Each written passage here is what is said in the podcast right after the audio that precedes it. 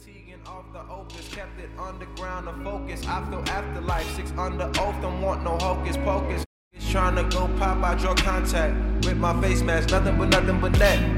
Is you Roger or Novak? What Still is all up, no match, you everybody? Welcome back boy, I missed you, to more Down and Break. Podcast. This is episode I'm lonely, versus number 27. your shoulder, and I'm here with the focused, D. D, the D, shop in Iowa? the designated driver, Dean. How we doing? What's going on, people? Good to be here. Yeah, we had a nice little Friday night out in the city, didn't we, Dean? It was just getting too much. It was like getting close to two weeks of us not seeing each other. I was, I was having, I was having emotional difficulties. It was a long period of time, so we had to link.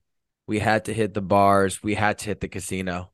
We had to hit the casino. I put on, I put up major, major wagers. You know, it's interesting. I was thinking about this because we went with a, a party of four. I was the only person to gamble. Now, when you go to the casino, if you win money, the night is is incredible. It's the best night ever. If you lose, it's the worst night. There's nothing in between. Now, if I lost money and I was the only one that had gambled, I would have been livid. I would have been screaming at you. I would have been like, what was even the point? But I won, so it's fine. So you're off the hook. But they are who we thought they were. And we let them off the hook. As far as I can remember, I did not suggest going to the casino. I was the designated driver. Right. I mean, I'm just not a I'm just not the gambling type. I was very happy to see you win money, even though you put on some like pretty ridiculous bets. It, it was pretty simple, simple stuff, black and red on the roulette table. You didn't even go with evens. I keep tell I kept telling you to put evens, evens, No. evens. No, I'm not even Steven. I'm an oddball.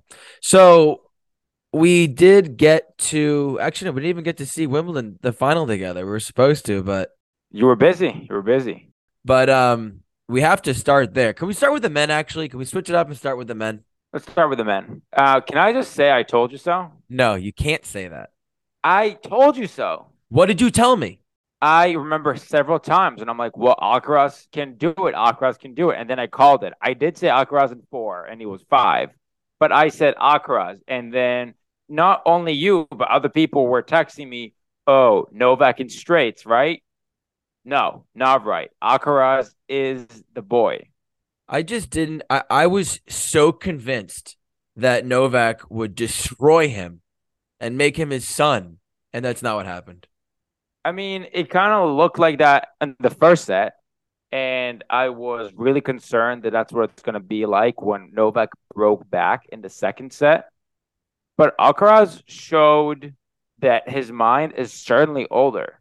You know, he, he's only 20, but his mind is older. Yeah. And he showed maturity as if he's just used to these kinds of matches. And I think, you know, what he didn't have an experience, he had in stamina and, and courage because to play the way that he does is I don't know, my arm was tight. Like I was just jumping and screaming and yelling at the TV and just to think about like me serving like second serves at 120 because Mhm. you had to against Novak. He had to He played with a ton of balls. to continue playing with your gut like that is just it's just tremendous. And then, you know, in the fifth set when Novak had that break point at 1-0 Oh my and then god. he missed that swing forehand that could have been the match. Yeah, that probably easily. would have been the match.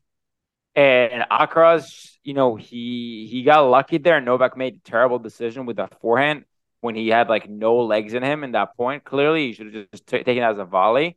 But you know, Alcaraz stuck it out, served it out. You know, once he got the break, there was so much pressure to serve it out, and he just did. You know, going for the drop shots, even though like The back to back drop shot was crazy.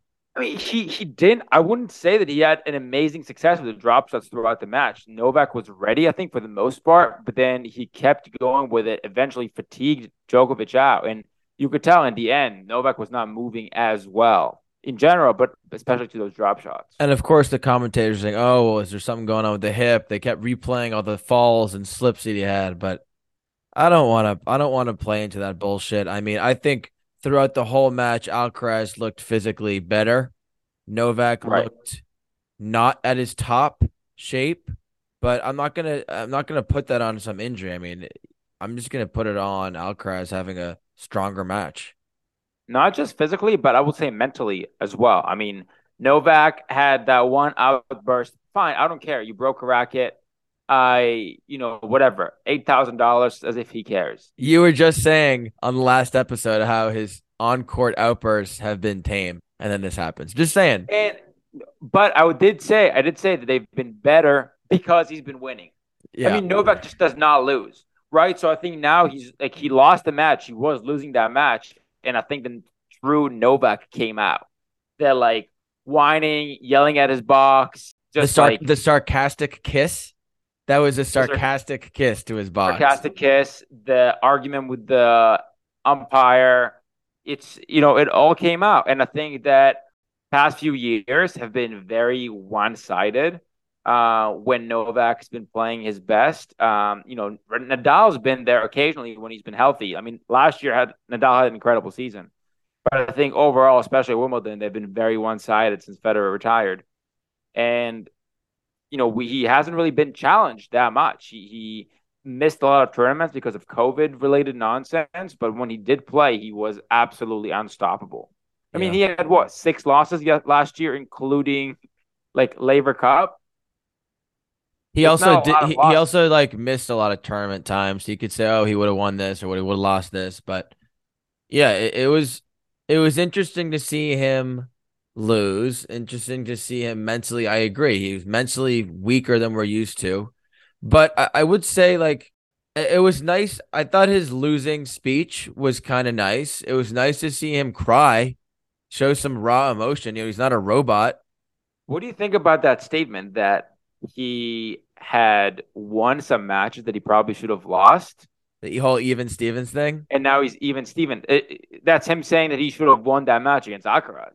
Yeah, I, I I kind of agree with that. I think, you know, it's the whole idea of it's all a wash in the end. And obviously it's not a wash, Novak. Okay. You've won a shitload of matches. Like it doesn't all even out.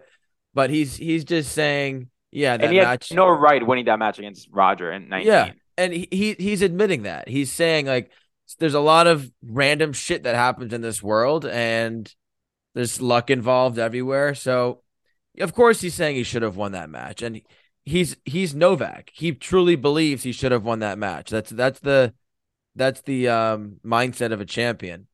Um You think he? You think going to sleep, he just couldn't get Oh, that he- he- he swing prob- forehand yeah. volley out of his head? he probably couldn't sleep for a few days, but he'll move on. And you know, of course, I think Patty McEnroe was saying, "Oh, he's going to use this as fuel to, to for the next I don't know about that. couple of years." And Do you I- think you think you think he hit up uh, Genie Bouchard? the people aren't supposed to know that. But let's. I, I, I mean, we could talk about the final for a long time. But last thing I do want to touch on is this idea of like, is it a changing of the guard? Is this Alcaraz bringing in the new wave? Is it is it Novak being the last one out? And this is what all the old heads will talk about. But I think the answer is no. I mean, Novak looks incredible. Novak looks like he looks like he's moving just as well as he did years ago. I don't think he's going anywhere, and I If- don't think this new wave, this new wave consists of one player right now. Exactly, you're exactly right. It's one player. You know, if, Al- if Alcaraz shredded him in straights, then maybe it's a different conversation. And if if, if it's if like Sinner and Rune were like consistently making quarters or semis of majors, then it's a different story. But we're not there yet. you got Novak and Alcaraz, obviously, and then on hard courts, I would put Medvedev in the same group. Yeah. But other than that, I mean, you have Sinner and Rune kind of like just like lurking around, waiting to pounce, but they're not quite there. They're just not. Rublev is kind of in that area. Tsitsipas is in that area, but they're not. I would say in that top league, and you know maybe Ruud on clay, but not even like that's like that's just not a like, Ruud is not there. Yeah. Tennis tennis is in a weird spot right now. I feel like. And I, I what I can see, do you remember like when when Fed kind of came to the scenes, and yes, there were like like Lleyton Hewitt was there, and Andy Roddick was there, and Safin was there briefly, And then you had, you know, Nadal coming to, you know, kind of fight for the throne. But for a few years, it was just Fed. So I think that like if Novak was to say retire in a couple years, we could see a period where Alcaraz kind of goes not totally unchallenged, but Mhm. like when he's like when he loses, it's a fluke, you know, when like because like Hewitt and Roddick did get some wins over Fed, you know, occasionally, but it was not frequent and not really in finals. Yeah, it's an interesting point. I mean, it comes down to if those guys you mentioned can step up and, and get to the Alcaraz level every now and then. I mean, let's talk about Sinner. I mean, Sinner had a really good tournament technically, but then at the same time, he didn't beat anybody amazing. I don't think he beat a seed until the quarters. Yeah, You know? facts. And then he got he got toasted by Novak. Absolutely toasted. Put some butter on that shit. Uh, I mean, he he he played Galan. No, in the, in the quarters, he played Safiullin, who's not seeded, who had a great tournament, by the way. Safiullin, like probably the biggest prize of the of the event. Besides Eubanks, yeah. Besides, I mean, Eubanks just won a grass court tournament, but yeah, sure. Besides Eubanks, uh, but Sinner, I don't think played a single seed until Novak. Sinner was impressive but unimpressive at the same time. And then I, I- mean, I love Sinner. I, I really do. And I think on hard courts, he's he's an absolute force. And he did, had an amazing win against Alcaraz in Miami. He's very like I just don't know what he can do to his game to take it to the next level to like make another jump. He's already hitting it as hard as he as Yeah, it's not it's not pace, it's not power. I feel like it's serve, it's his volley his volley is just not as graceful. Like I mean, you watch Alcaraz hit hit those volleys and uh, you Sinner's just can't compare, there. Can't, you can't compare. Sinner, I don't know. We'll see. I think Rune probably has a little bit more potential than I- Sinner. I I agree. I see that. He has more of an Uh, all around game. I, I mean, it was. I I think the other thing is like it would be great to have Berrettini back. Like Luigi had an amazing tournament uh, for somebody who hadn't really won any matches this year. Yeah. Uh, to come and you know he lost to Alcaraz, but it wasn't one sided. Alcaraz had to work for it. It was four sets. He beat uh, Zverev in straights, and just you know taking out taking out Sonego after getting crushed by him the week prior. I think I think overall there's there's hope that you know we see some of those players kind of coming back in the mix, and it was exciting to to see that. But ultimately, I think going into the hard court seasons, it's going to be Novak, Alcaraz, and Medvedev. Yeah. I mean, again, Medvedev had a pretty strong tournament here uh, on the grass. I, I I can never make my mind up if I think he's a good grass court player or not, but he just gets into so much trouble in his positioning. Like, The re- the return is unplayable against a player like uh, Alcaraz. Like you can't be that far back on the grass. you can't. Alcaraz, I, I mean, when Alcaraz just like was not really like challenged, like when he was serving and volleying, he won something like eighty percent of his like uh, net points. Like that's yeah, that's and and stat. and like Medvedev will come up with a really nice passing shot every now and then, but it's so few and far between. But the thing is, like, I can see Medvedev improving that. Like, I can see Medvedev making changes. He could potentially work on his return to stand closer. He could. I can see also Medvedev working on his volleys and getting better. Uh, uh, th- but then, then again, I don't know. Medvedev is one of the best servers on tour, and Mhm. he won something like ten out of thirty-two second serve points against Alcaraz. That I mean, that's something that I feel like he could potentially improve because Novak is, you know, he's a great spot server. He doesn't serve as big as Alcaraz as uh, Right. Medvedev, potentially bigger second serve, but you know, Novak with over fifty percent points won on second serve. Let's get to the American men here, and the obvious headline is Chris Eubanks, and he left the rest of his boys in the dust. I mean, we talked about Fritz being a disappointment last time. Tommy and Tiafoe lost in the third round. Eubanks was just captivating the eyes of all of the American viewers here, which was really, really fun to watch because the guy was ripping and he was playing fearless. He had a monster serve. His his his game fits the grass so perfectly, and he was playing with such confidence. And it's like, yeah, sure he did win his first tournament. I, I was still surprised to see him like it, it looked like he was playing with the total mindset of he belongs here. He he belongs on the main stage, and he's supposed to be winning these matches. I mean, against Medvedev, he showed no signs of inferiority. I mean, he was just going for it every single opportunity he had, just re- relentlessly aggressive. So much respect for him. Such a joy to watch. I think he's such a good sport on the court too. He's really skinny though. He needs to like put on some muscle. Like he Yeah, he, so he should come to the gym. He could he should come to the gym with me. Yeah, you should teach him a, a thing or two. Now that he's Yeah. so big. Uh, now that I'm massive. I think it's like one of the biggest things for me looking at Eubanks is, you know, maybe a, a, a non tennis fan would look at this, and say, oh, look at the young, he's a young American coming up. The guy's 27. He's been grinding challengers for his entire career and burst through this year in Miami, I think it was, and it's just kind of slowly been gaining confidence and now makes this run getting to the quarters of a slam. It's even more respect for that. Like I he's mean- been putting in that work. He's probably the kind of person that gives a lot of people hope Mhm. that they can make it, and then people probably waste a lot of years not making it. But it's people like him, people like Karatsev, who yeah. all of a sudden it's like one tournament, you get confident, and then you, you just keep that momentum going. Uh, I think both of them are very similar stories in that regard. We'll see if he can keep it up because Karatsev clearly couldn't. Yeah. I mean it, it was it's cool to see non you know, he he brought in like non tennis fans, non main stage tennis fans to check him out. That's what Uh, American tennis needs right now. I agree. All right, let's talk about some uh, some of the women, some of what was happening there. You know, it's funny because last episode we're saying who's going to be the unseeded star here. And We did not call it. We did we not call. it. we called Ken, I called Kenin. That was not the case. It ended up being Marketa Vondrousova. Look, she was not on my radar. Was she on your radar? No, but the tattoos. Oh my god. Uh, That's all people were talking about. I feel kind of shitty just saying, "Oh, the tattoo woman," but like, she was not on my radar. Sure, I mean, she's been to the fi- She made the final of Roland Garros in 2019. She's had. I think she has two finals under her She- belt. She's had success on tour, but she became the first unseeded woman to ever win Wimbledon, which is crazy to me.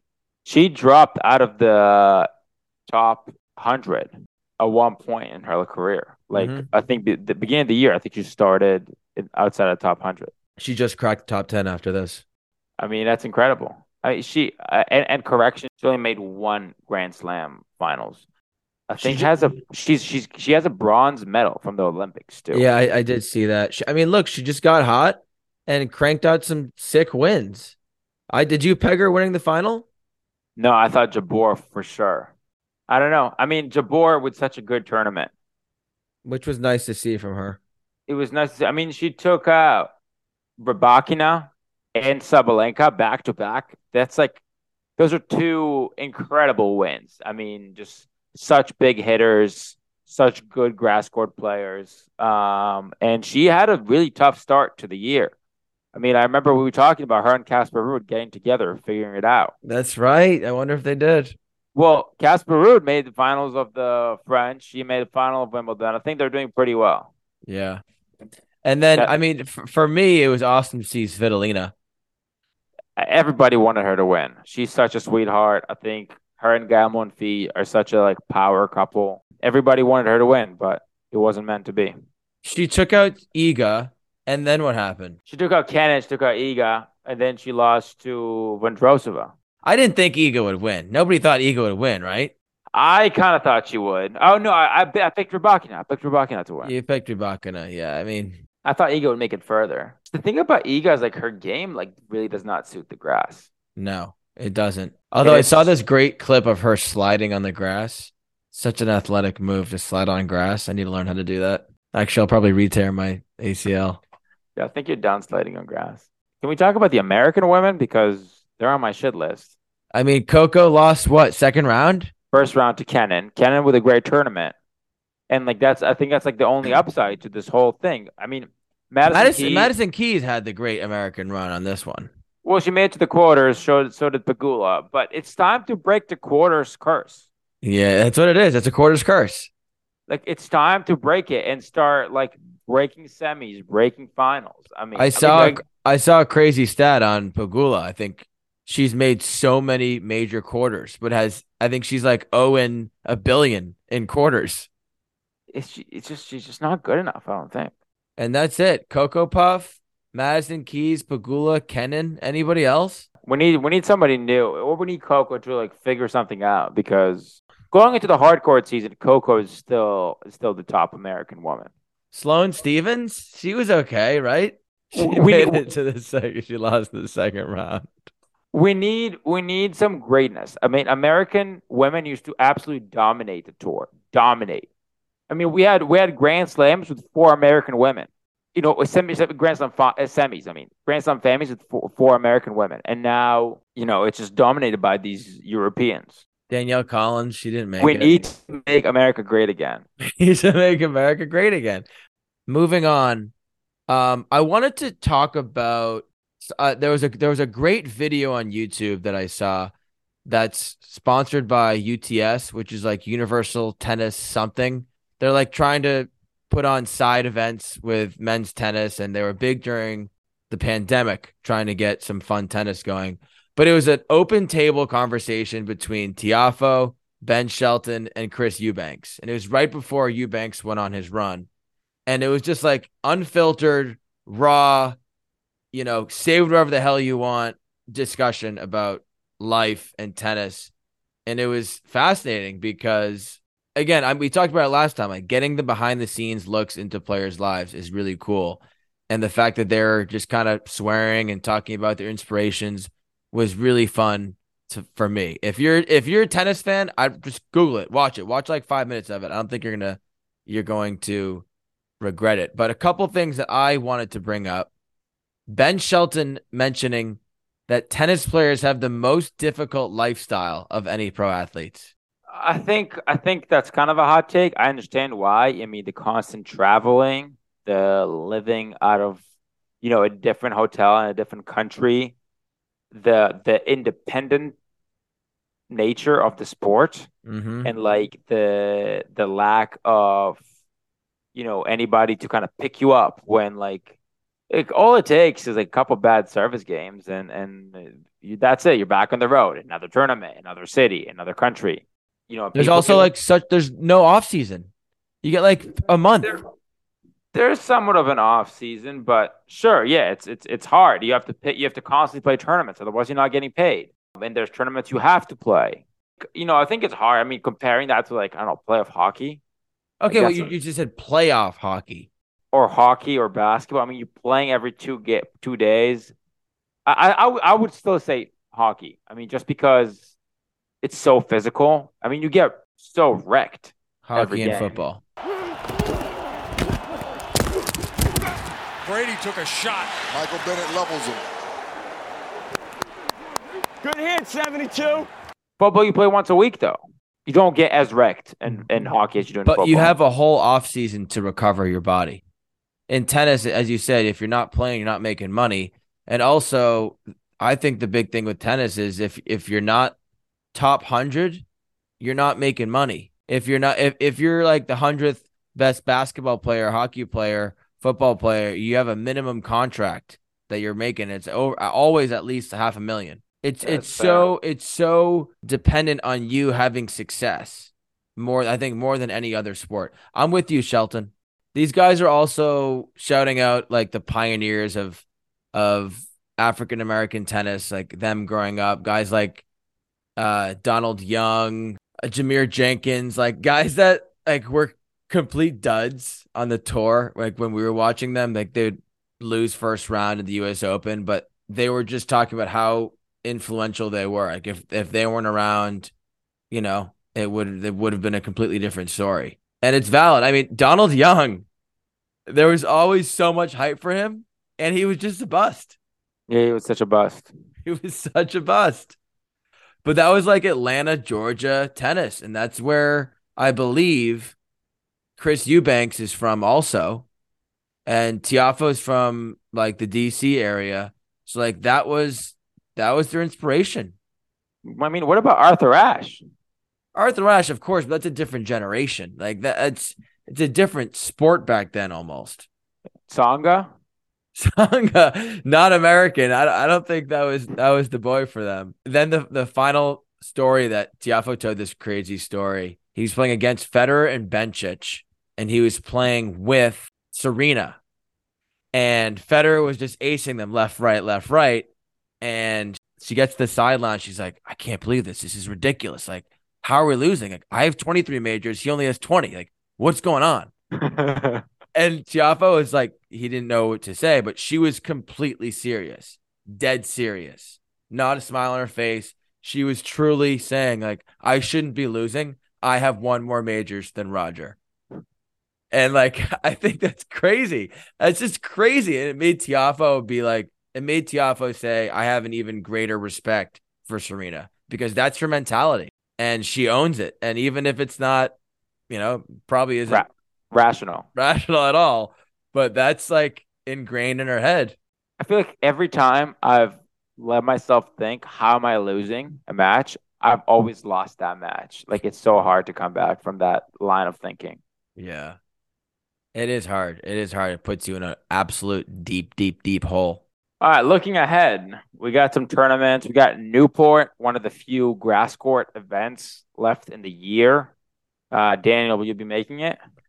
I was thinking about this week, you know, could I could I play hooky tomorrow? I got a job walk tomorrow. I can't miss that. Thursday, I could fake sick and head over there, but I don't think I have anyone to go with. I could go alone. I wouldn't have a bad time. I I feel like I go every year. It's so nice to go for the day. City Open is where it's at. City Open is where it's at. We will be attending in what, two weeks, three weeks? Yeah, we're going to the semifinals. The I'm worried- Semifinals. I'm worried that that's not enough. Maybe we should go to another. Like, should we go? We should go to the U.S. Open. No, I'm saying City Open alone though. Is one session enough for us? You want to go to the women's in the morning too? We're not having this discussion on the air. We could. I think. I, I don't know. I'm, I'm just worried that the first that only one semifinal, like two matches, might not be enough. But we'll see. Is we're just going the two of us, or is there a special guest coming? There's a special guest. Should we? She requested that her face remain blue in pictures. that was good. That was good. Her face is blue. Uh, no, I'm really excited for City Open. Again, I I haven't been. You've been. I've only heard great things about it. The U.S. Open. You're gonna go. Uh, I I mean, the more I think about it, the more I think I'm gonna go. I haven't bought any tickets yet, but I'll I'll I'll find a way. Have you looked at pricing yet? For the weekend, it's wicked expensive. Yeah, I'm worried about that. All right, let's get some fan mail going. This first question coming in from Benjamin Maffa out of New York City. He says, Hi, Downer Break. I really enjoyed the input from Poodles on last week's pod. Way to get the ball rolling. Thanks, Downer Break, for responding to those questions that we all ask in our heads but are afraid to put out there. So here it goes. If a podcast channel from Russia arose called Up a Break, what would you do? I wouldn't Uh, listen. I would definitely not listen. I would actually probably organize a full on like boycott. You would be able to understand it. I would not. Yeah, but I don't know. I don't even know like would anybody listen to that? Up a break? I mean, it depends how good their marketing is. Up a break. It also doesn't make any sense. You can only be de- You can only be down a break. You can only, you're always, we're always down a break. He also says, What was the best performance from the Six God during the Drizzy Drake tour last week? I did, in fact, attend. The best performance? I mean, I'm going to go with Rich Flex or Jimmy Cooks. Jimmy Cooks was so hard. The concert was great. Dean, would you go to a Drake concert if you got No. tickets? no. Even if it's on game to you for free. Uh I would go with you. I wouldn't go alone. Yeah. I don't even know any I don't even like Do you know I a know- single Drake song? Yeah, I do, but Okay, name a Drake song. um Wait, what's it called? Yeah, It's not a good look for me. it's not a good look. All right, moving on. Next question. Oh, one dance, how'd that blank? There you go. Nice. Got him. Next question coming from John George in Cambridge. Can guys and girls just be friends? I don't want to talk about this question. Go to the next one. Harry, What? we are just going to be friends, okay? Great, friends. It's the best thing. Which has bigger box office opening weekend? Barbie or the Oppenheimer? This is a great question, and it's been a great storyline the whole summer. I'm I mean, conflicted. I'm Did you watch Barbie? It's not oh, out yet. They both release on Friday. Oh, I thought it was out. So he's saying which is going to have the bigger box office weekend. Barbie. I- I think it's going to be Barbie. but I have no. I'm obsessed with Margot Robbie, and I have no interest in watching that movie.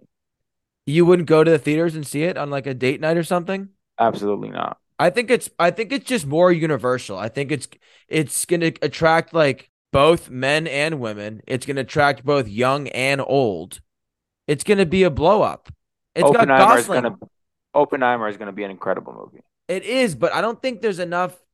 I, I- I think Oppenheimer is more for the movie buffs.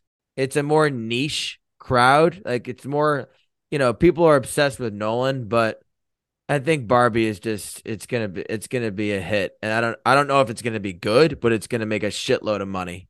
Uh, I don't know. I've seen I some got- I've seen some really funny posts about people planning to like go see both on the same day. Like they watch Oppenheimer in the morning, then they go for brunch, and then they continue to drink, and then they watch Barbie, and then they just hit the town from there. I think it's a psycho move, but people are gonna do it. Uh, who's smarter, tennis or soccer players? Definitely tennis. It I mean, are we talking like street smarts, like book smarts? Soccer players are stupid. I mean, in America, I think I think in America, soccer players tend to be more intelligent just because of like the college culture. Like people, a lot of people play soccer not to go pro, but to go play in college. People do that for Uh, tennis too. Yeah, and I think I think that goes a long way for tennis. But I think overall, tennis people often come from you know families where education is still a big emphasis. But there's a lot of like, what about the whole homeschool thing? A lot of tennis players at the top level will get homeschooled and they're dumb as nails. Yeah, but I think if you no look offense, on no, no offense to any of our listeners. I think I think uh, overall tennis players tend to be on the intelligent side, and soccer players. If you look at European soccer, I think a lot of them are dumb as nails. I remember being young and like going to see my doctor and and um her saying something about tennis players having reputation for being very stupid. And I didn't know where that came from, but for What some reason it, it's stuck in my head. And I, I it's still in my head. I think tennis players often have like no social skills because they're homeschooled. That doesn't happen with soccer, right? There's no like No, it's usually like big academies because it's not an, an individual sport. You know, you train in teams, right. so you're constantly with your team. Okay, let's go with tennis. Smart tennis people are smart. Look at me and you. What's our IQ combined? Like a thousand. At least a thousand million, hundred billion. Okay, Joe Biden. All right, guys. We hope you enjoyed Wimbledon as much as we did. We will hit you guys on the next one. Peace.